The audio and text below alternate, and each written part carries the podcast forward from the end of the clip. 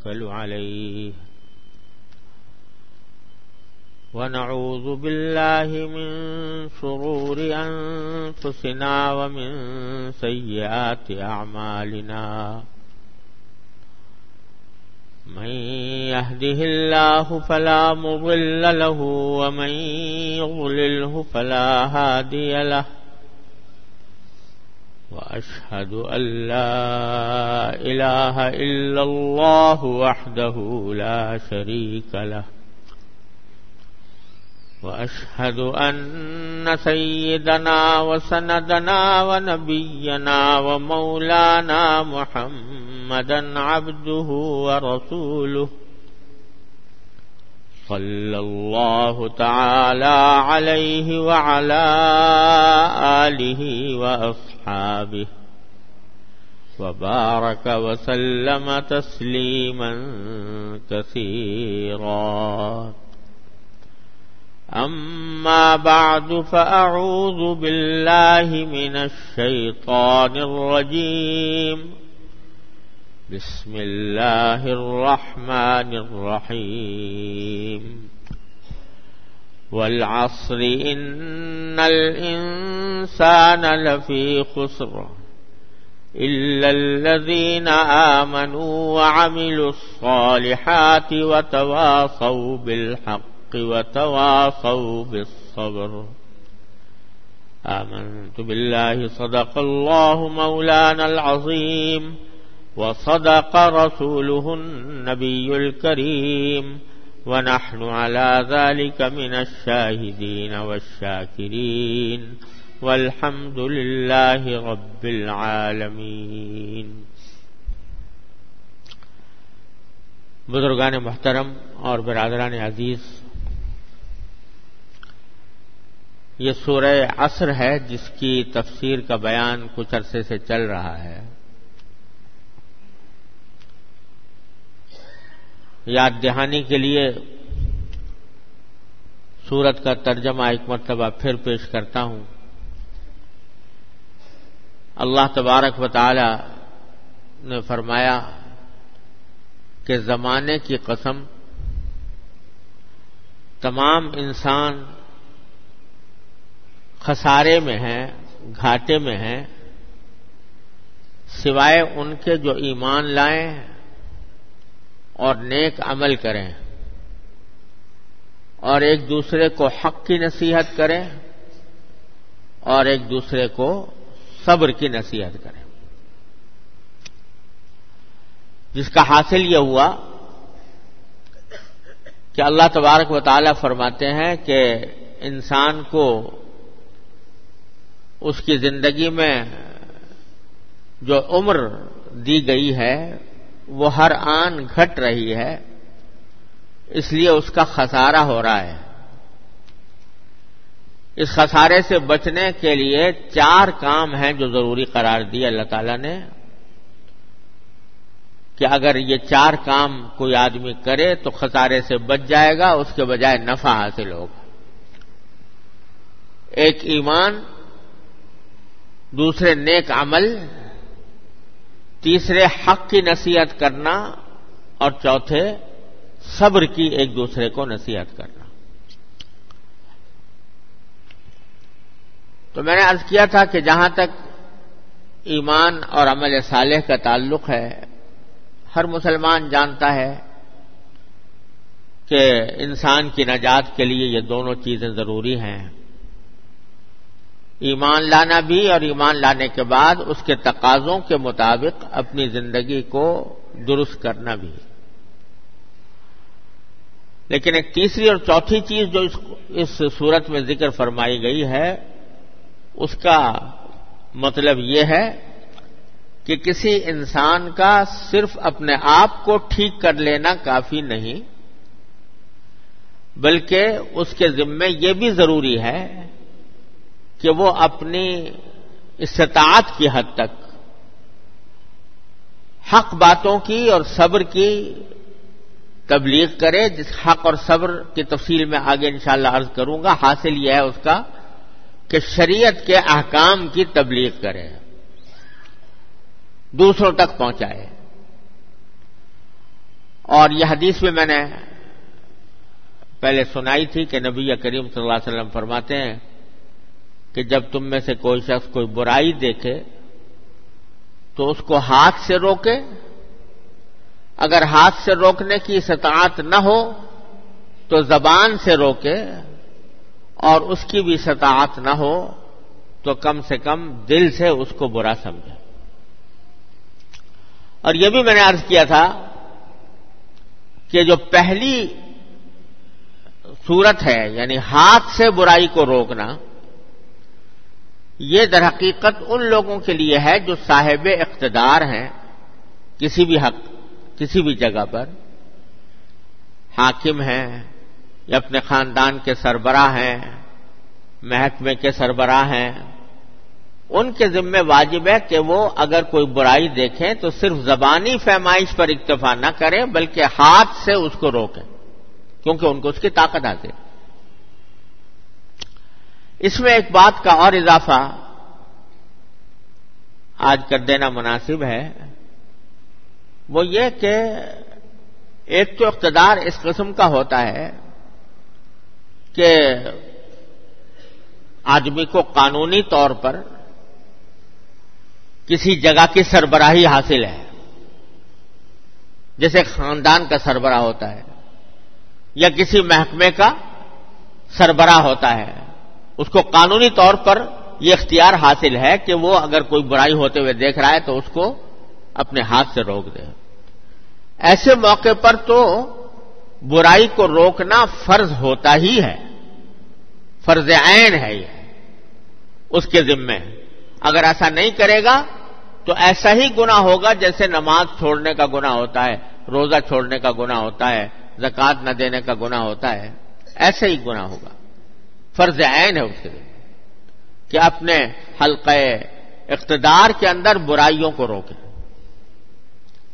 لیکن ایک صورت اور بھی ہوتی ہے کہ اگرچہ قانونی طور پر کسی کو مکمل اقتدار تو حاصل نہیں، لیکن اس کا اخلاقی اثر و رسوخ اتنا ہے کہ اگر وہ اپنے اثر و رسوخ کو کام میں لائے تو برائی کو روک سکتا ہے۔ تب بھی اس اس کے ذمے فرض ہے کہ وہ اپنے اس اثر رسوخ کو کام میں لائے۔ چاہے قانونی طور پر اس کو اقتدار اختیار حاصل نہ ہو۔ اس کی مثال یہ ہے کہ فرض کرو ایک لوگ ہیں وہ کسی علاقے میں آباد ہیں، وہاں ان کے گھر ہیں اور وہ سب مل جل کر رہتے ہیں۔ اور کسی شخص کو اس علاقے میں اپنا بڑا سمجھا جاتا ہے۔ قانونی طور پر نہیں، لیکن سارے لوگ اس کی عزت کرتے ہیں، اس کی بات مانتے ہیں، اس کی بات کو وزن دیتے ہیں۔ تو اگرچہ قانونی اقتدار اس کو حاصل نہیں ہے، لیکن اس کا اثر و رسوخ اتنا ہے کہ اگر وہ کوئی بات کہے گا تو لوگ انکار نہیں کریں گے۔ ایسی صورت میں اگر فرض کرو اس محلے کے اندر یا اس آبادی کے اندر جہاں اس کو یہ اثر و رسوخ حاصل ہے، وہاں کوئی برائی ہو رہی ہے اور پھر بھی وہ نہیں روکتا، تو یہ بھی اس کے اس کے ذمے اس کے لیے گناہ ہے اور اس کے ذمے فرض ہے کہ وہ اپنے اثر و رسوخ کو کام میں لا کر اس برائی کو روکے۔ فرض کرو، ایک محلہ ہے، یا جیسے آج کل بہت سارے فلیٹوں کا ایک کمپاؤنڈ سا ہوتا ہے، اس کے اندر سب لوگ رہتے ہیں۔ اور وہاں پر لا کر کوئی شخص، فرض کرو، کوئی فوش تصویر لگا دیتا ہے، جس کو جو جو نوجوانوں کے لیے مخرب اخلاق ہے۔ اور وہ بڑا آدمی ہے، دیکھ رہا ہے۔ اور یہ بھی جانتا ہے کہ اگر میں روکوں گا تو رک جائیں گے۔ پھر بھی نہیں روکتا۔ تو وہ گنہگار ہوگا۔ اس کے ذمے فرض ہے کہ وہ اس برائی کو روکے۔ ہاتھ سے روکے۔ اب منع کرے کہ جب تک میں یہاں موجود ہوں، یہ برائی یہاں پر نہیں ہوگی۔ تو اگر کسی کا قانونی اقتدار نہ صحیح، لیکن اثر و رسوخ اتنا ہے کہ اس کی بات مانی جاتی ہے، تو اس کے اوپر بھی یہ حکم آتا ہے۔ اسی کی ایک دوسری شکل یہ اور بھی ہوتی ہے کہ اگرچہ کسی ایک آدمی کے بارے میں تو ایسا نہیں ہے کہ لوگ سب کے سب اس کے اوپر متفق ہوں، سب اس کی بات مانتے ہوں، لیکن اس کو یہ امید ہے کہ اگر میں اپنے محلے والوں کو جمع کر کے ایک جماعت بنا لوں گا اور اس جماعت، ان وہ جماعت جو ہے، وہ مل کر اس برائی کے خلاف کام کرے گی تو برائی ختم ہو جائے گی۔ تب بھی لوگوں کے ذمے یہ ضروری ہے کہ وہ ایسی کوشش کریں، اجتماعی کوشش کریں۔ اجتماعی کوشش لوگوں کے ذمہ واجب ہو جاتی۔ ہے اس بات سے ہم لوگ بڑے غفلت میں ہیں۔ بہت سی برائیاں ہمارے معاشرے میں ایسی پھیلی ہوئی ہیں کہ اگر لوگ مل کر، مل جل کر آپس میں اجتماعی کوشش کریں تو وہ برائیاں رک سکتی ہیں اور ان کو روکا جا سکتا ہے، لیکن ہر ایک شخص اپنے اپنے کام میں مگن ہے اور کوئی اجتماعی کوشش کرنے کے لیے اپنا وقت دینے کو تیار نہیں، اس کے نتیجے میں برائیاں پھیل رہی۔ تو یہ بھی وہ جو میں نے حدیث پہلے آپ کو سنائی تھی کہ ایک مرتبہ نبی کریم سرور عالم صلی اللہ علیہ وسلم نے فرمایا کہ ایک قوم تھی یا ایک بستی والے تھے جو بہت سی برائیوں میں گرفتار تھے۔ اللہ تبارک و تعالیٰ نے، اللہ تعالیٰ کی سنت یہ ہے کہ پہلے ان کو آگاہ بھی کیا جاتا ہے، ان کو موقع بھی دیے جاتے ہیں۔ لیکن جب اپنی گمراہی پر وہ ڈٹے رہتے ہیں، تو پھر بعد میں اللہ تعالیٰ کی طرف سے اللہ بچائے عذاب آتا ہے۔ تو اللہ تعالیٰ نے حضرت جبری علیہ السلام سے کہا کہ جاؤ فلاں بستی کو جا کر پلٹ دو۔ زلزلہ آ جائے اور بستی پلٹ جائے۔ تو جبریل امین علیہ السلام نے عرض کیا کہ یا اللہ آپ جس بستی کو الٹنے کا حکم دے رہے ہیں، وہاں آپ کا ایک ایسا بندہ رہتا ہے، اسی بستی میں، جس نے کبھی ایک پل پلک جھپکنے کے لیے بھی آپ کی نافرمانی نہیں کی۔ آپ کا عبادت گزار بندہ ہے، اطاعت گزار، اطاعت شعار بندہ ہے، اور اس نے کبھی ایک لمحے کے لیے بھی آپ کی خل... آپ کے حکام کی خلاف ورزی نہیں کی، نافرمانی نہیں کیا۔ تو جب میں اس بستی کو الٹوں گا تو وہ بھی مارا جائے گا۔ تو اللہ تبارک اتار نے فرمایا کہ ہاں جاؤ، اس کو پلٹ دو اور اس سمیت سارے انسانوں کو ہلاک کر دو۔ کیوں؟ وجہ یہ بیان فرمائی کہ اگرچہ وہ خود اپنی ذات میں تو اطاعت شعار تھا، لیکن میری جو عام نافرمانیاں ہو رہی تھیں اس شہر کے اندر، اس کے اوپر کبھی اس کے چہرے پر بل بھی نہیں آیا۔ کبھی اس نے اس پر اپنی ناگواری کا اظہار بھی نہیں کیا۔ تو اگرچہ وہ خود نیک تھا، لیکن اس کے ماحول کے اندر جو برائیاں پھیل رہی تھیں، ان کے اوپر کبھی اس نے ناگواری کے اظہار میں اس کی تیوری پر بل بھی نہیں آیا۔ اس لیے اس کو بھی ہلاک کر۔ تو جہاں قدرت ہو یعنی اگرچہ ایک فرد کو تو قدرت نہیں ہے، لیکن لوگ مل کر اجتماعی طور پر کوشش کرنے سے اس برائی کو روک سکتے ہیں، پھر بھی نہ روکیں تو وہ پھر سب کے سب گنہگار ہوتے ہیں۔ اللہ تعالیٰ اس سے ہمیں ہماری حفاظت فرما۔ آج ذرا اگر ہم اپنے گریبان میں منہ ڈال کر دیکھیں تو کتنی برائیاں ہیں جو معاشرے میں پھیل رہی ہیں۔ اور بعض اوقات ہم دل سے اس کو برا بھی سمجھتے ہیں، لیکن ان کو مٹانے کے لیے، ان کو ختم کرنے کے لیے کوئی اجتماعی کوشش بھی نہیں کرتے ہیں۔ حالانکہ اگر اجتماعی کوشش کریں تو اس صورت میں وہ کوشش کامیاب بھی ہو جاتی ہے بسا اوقات، اور وہ برائی مٹ سکتی ہے، لیکن ہم نہیں کرتے۔ تو یہ بھی گناہ ہے۔ تو جہاں پر بھی قدرت حاصل ہو، اقتدار جیسے میں نے کیا ایک قانونی اقتدار ہوتا ہے، وہ تو ہے ہی اس صورت میں یہ فرض ہے کہ اپنے ہاتھ سے اس کو روکا جائے، لیکن دوسرا اقتدار ہے اثر و رسوخ کا۔ وہ چاہے انفرادی طور پر ہو یا اجتماعی طور پر ہو۔ تو وہ ضروری ہے ایسی صورت میں کہ کوئی اجتماعی شکل ایسی پیدا کی جائے کہ جس کے نتیجے میں وہ برائی ختم ہو جائے۔ اب آپ ذرا دیکھیے آج کل اور یعنی اور فحاشی کا بازار گرم ہے۔ سڑکوں پر آنکھوں کو بچانا مشکل ہے۔ تصویریں فوہش قسم کی لگی ہوئی ہیں اور چلو، بازاروں میں تو لگی ہوئی ہے۔ گھر گھر۔ ٹی وی کی بدولت۔ ٹی وی کے ذریعے جو فحاشی کا ایک سیلاب امٹا ہوا ہے گھر گھر اس میں مبتلا ہے۔ اور اس کے اندر کوئی گھر خالی نہیں ہے جس میں ٹی وی موجود نہ ہو۔ اور اس کے اندر شروع شروع میں ذرا تھوڑا سا حجاب بھی ہو, ہوتا ہوگا۔ اب نگاہیں دیکھ دیکھ کر اتنی عادی ہو گئی ہیں کہ چاہے خبریں بھی سن رہے ہوں ایسے پروگرام بھی دیکھ رہا ہوں جس کے اندر بظاہر کوئی خرابی نظر نہیں آ رہی۔ لیکن اس کے بیچ بیچ میں بے شمار ایسے چیزیں آتی ہیں کہ جو حیا سوز ہوتی ہیں، اخلاقی اعتبار سے شرمناک ہوتی ہیں۔ اور ہم سب بڑے اطمینان کے ساتھ اس کا، اس کو گوارا کر رہے ہیں۔ کبھی کوئی زبان پہ لے بھی آتا ہے کہ بھائی ٹی وی نے بہت ہاں، فحاشی پھیلا دی ہے۔ لیکن اس کو روکنے کے لیے کوئی کوشش موجود نہیں۔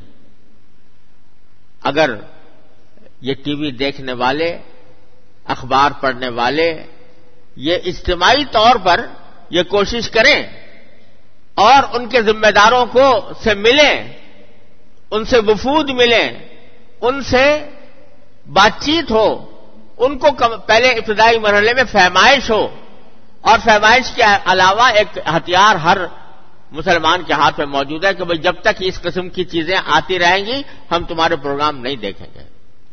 ہم تمہارے اخبار نہیں خریدیں گے۔ یہ قدرت موجود ہے۔ آپ اندازہ لگائیے کہ اگر عام مسلمان اس بات کا تہیا کر لیں کہ جو جن اخبارات میں غیر اخلاقی مواد آتا ہے یا جن ٹی وی کے جن پروگراموں کے اندر غیر اخلاقی مواد آتا ہے، ان کا ہم عمل اپنے عمل سے بائیکاٹ کریں گے۔ تو آپ دیکھیے کہ کتنی جلدی اس کی اصلاح ہو سکتی ہے۔ اس لیے کہ یہ سب ادارے تجارتی انداز کے ہیں۔ ان کو پیسہ چاہیے۔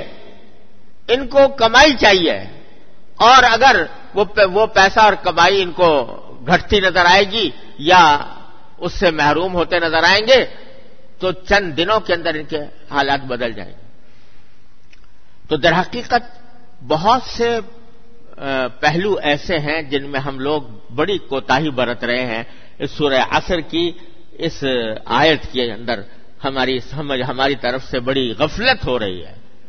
کہ جہاں ہم اپنی کسی کوشش سے کسی برائی کو روک سکتے ہیں، وہاں بھی اپنی کوشش صرف نہیں کرتے۔ میں پہلے عرض کر چکا ہوں کہ ایسی پرتشدد کوششیں شریعت نے اس کا حکم ہمیں نہیں دیا کہ ہم ڈنڈا لے کے کھڑے ہو جائیں اور قانون کو ہاتھ میں لے کر اور کوئی بدامنی پیدا کرے بدامنی کو شریعت نے کسی مرحلے پر جائز نہیں کیا۔ اس خاص طور سے اس کام کے لیے، جیسے میں پہلے تفصیل کے ساتھ عرض کر چکا ہوں۔ لیکن بہت سے پرامن ذرائع ایسے ہیں جن کو استعمال کر کے اگر ہم، اگر چاہیں تو بہت سی برائیوں کا سدباب ہو سکتا لیکن دل میں اس کی اہمیت نہیں، دل میں اس کا، دل میں اہتمام نہیں۔ اور یہ یہ سمجھا ہوا ہے کہ ہم تو اپنی ذات کے اندر نمازیں بھی پڑھتے ہیں، روزے بھی رکھتے ہیں حج بھی کرتے ہیں عمرے بھی کرتے ہیں اور صدقات اور خیرات بھی کرتے ہیں تو بس اسی کے اوپر مطمئن ہوتے ہو کر بیٹھے ہوئے ہیں۔ لیکن سورہ اثر ہمیں یہ پیغام دے رہی ہے کہ صرف اتنا کافی نہیں ہے وہ تواسا بالحق و تواسا بالصبر۔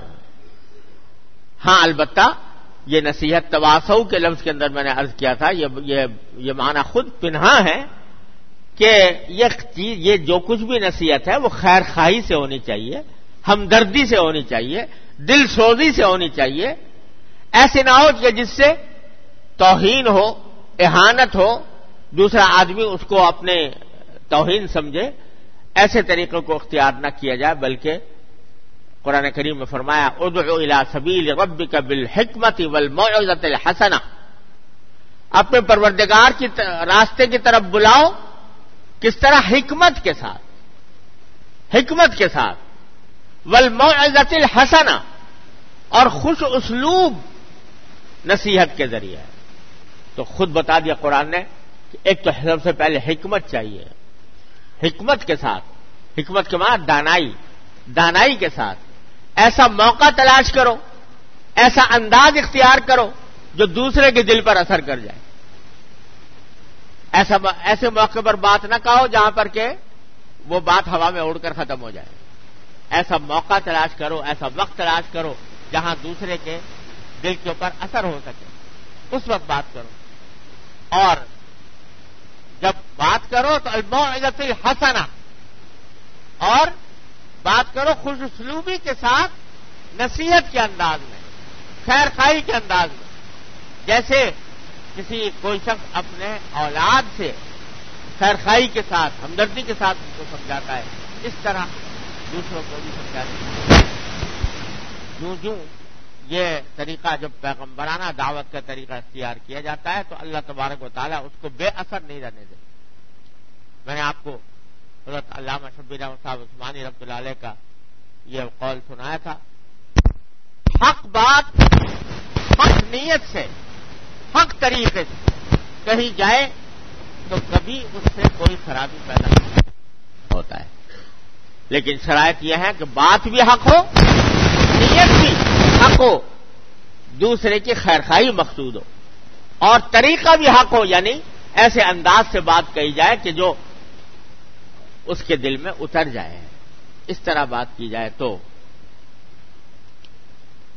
میں نے حضرت کی علومت مارا تھانوی قدر صلی اللہ تعالی سرو کے مواعظ میں پڑھا کہ ایک بزرگ تھے، انہوں نے دیکھا اپنے کوئی ملنے والے تھے، تو ان کے پائجامہ یا ٹخنوں سے نیچے لٹکا، لٹک رہا تھا۔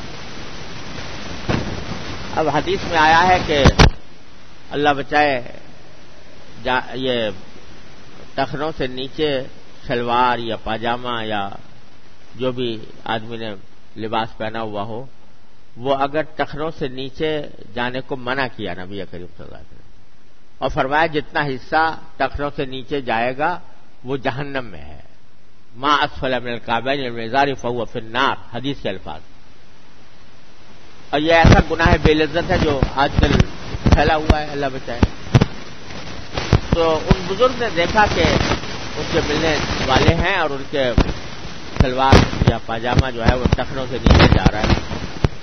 اب اگر ان کو کہتے ہیں براہ راست تو ہو سکتا ہے کہ اس کو پتہ نہیں اپنے اوپر وہ حملہ سمجھے یا اس کی اپنی توہین سمجھے یا کیا کرے۔ تو طریقہ اختیار یہ کیا کہ ان سے کہا کہ بھائی، میری ایک ضرورت ہے، آپ بڑی پوری کرنے کی بڑی مہربانی ہو۔ میں جب اپنا لباس پہنتا ہوں تو بعض اوقات میری میرا جو پاجامہ ہے، وہ بعض اوقات خود بخود نیچے لٹک جاتا ہے ٹکروں سے اور مجھے احساس نہیں ہوتا۔ تو میرے کچھ جسم کی بناوٹ ایسی ہے کہ مجھے اچھی طرح پورے نظر بھی نہیں آتا۔ بعض اوقات نظر بھی نہیں آتا۔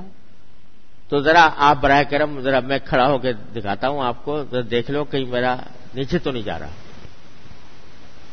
تو خود دیکھ لو۔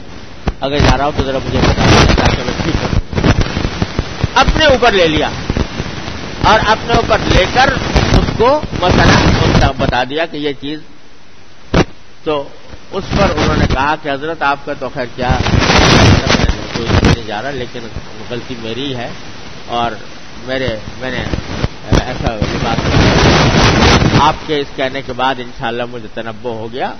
آئندہ ایسا نہیں تو یہ طریقہ اختیار کیا۔ ادھر الا سبیل ربی کا بالحکمہ، حکمت کے ساتھ، جس سے دوسرے کی دل شکنی نہ ہو، دل آزاری نہ ہو، حکمت کے ساتھ بات کہہ دی جائے اور وہ دوسرے آدمی کے سمجھ میں آ جائے۔ تو اس طرح کرے، لیکن یہ وہی کرتا ہے جس کے دل میں تڑپ ہو۔ ایک مرتبہ اس کو اس بات کا احساس ہو کہ مجھے خود بھی صحیح ہونا ہے اور دوسروں کو صحیح کرنے کا بھی میرے میرے ذمہ فریضہ عائد ہوتا ہے۔ یہ احساس جب پیدا ہو جاتا ہے تو اللہ تبارک و تعالیٰ پھر طریقہ بھی سجا دیتے ہیں۔ پھر ایک ایسا مرحلہ آتا ہے کہ آدمی خود اللہ تبارک و تعالیٰ کی طرف سے دل میں القا ہوتا ہے۔ دل میں بات ڈالی جاتی ہے کہ یہ بات اس طرح کا ہو۔ تو اللہ تعالیٰ اس کی اصلاح کر دیتے ہیں۔ حضرت مولانا کاندلے کے بزرگ تھے، مولانا مظفر حسین صاحب کاندلوی رحمت اللہ علیہ۔ ایک مرتبہ سفر میں جا رہے تھے، تو راستے میں دیکھا کہ ایک مسجد ہے، مغرب کی نماز کا وقت ہوا۔ دیکھا ایک مسجد ہے، چھوٹی سی۔ تو مسجد میں گئے۔ دیکھا تو مسجد میں کوئی بھی نہیں۔ کوئی اذان دینے والا بھی نہیں۔ خود اذان دی۔ ایک ساتھی ساتھ تھے، ان کے ساتھ مل کے جماعت کی دو آدمیوں نے جماعت کرنے کے بعد بڑے پریشان ہوئے کہ یہ حالانکہ آس پاس مسلمانوں کی بستی بھی ہے، لیکن مسجد ویران پڑی ہوئی ہے۔ تو دل میں دکھ ہوا۔ بستی والوں سے جا کر کہا کہ بھائی یہ مسجد ہے، اللہ تعالیٰ کا گھر ہے، اس طرح ویران پڑا ہوا ہے اور اس میں دھول سے اٹی ہوئی ہے مسجد، صاف کرنے والے بھی کوئی نہیں۔ تو آپ لوگ ماشاءاللہ مسلمان ہو، تو کوئی اس کو آباد کرنے کی کوشش کرو۔ تو کسی کہنے والے نے کہا کہ جی بات اصل میں یہ ہے کہ ہم سب لوگ جو ہیں وہ کاشکار ہیں۔ اور ہمارے نواب صاحب جو ہیں وہ یہاں پر رہتے ہیں۔ ان کا محل ہے، اس میں رہتے ہیں۔ آپ نواب صاحب سے جا کے بات کرو۔ وہ نواب صاحب اگر راضی ہو گئے اور وہ آنے لگے تو ساری بستی مسجد نمازی بن جائے گی۔ مولانا نے اس سے پوچھا کہ بھائی کہاں ہے نواب صاحب کا گھر؟ وہ بتایا۔ نواب صاحب سے جا کے ملے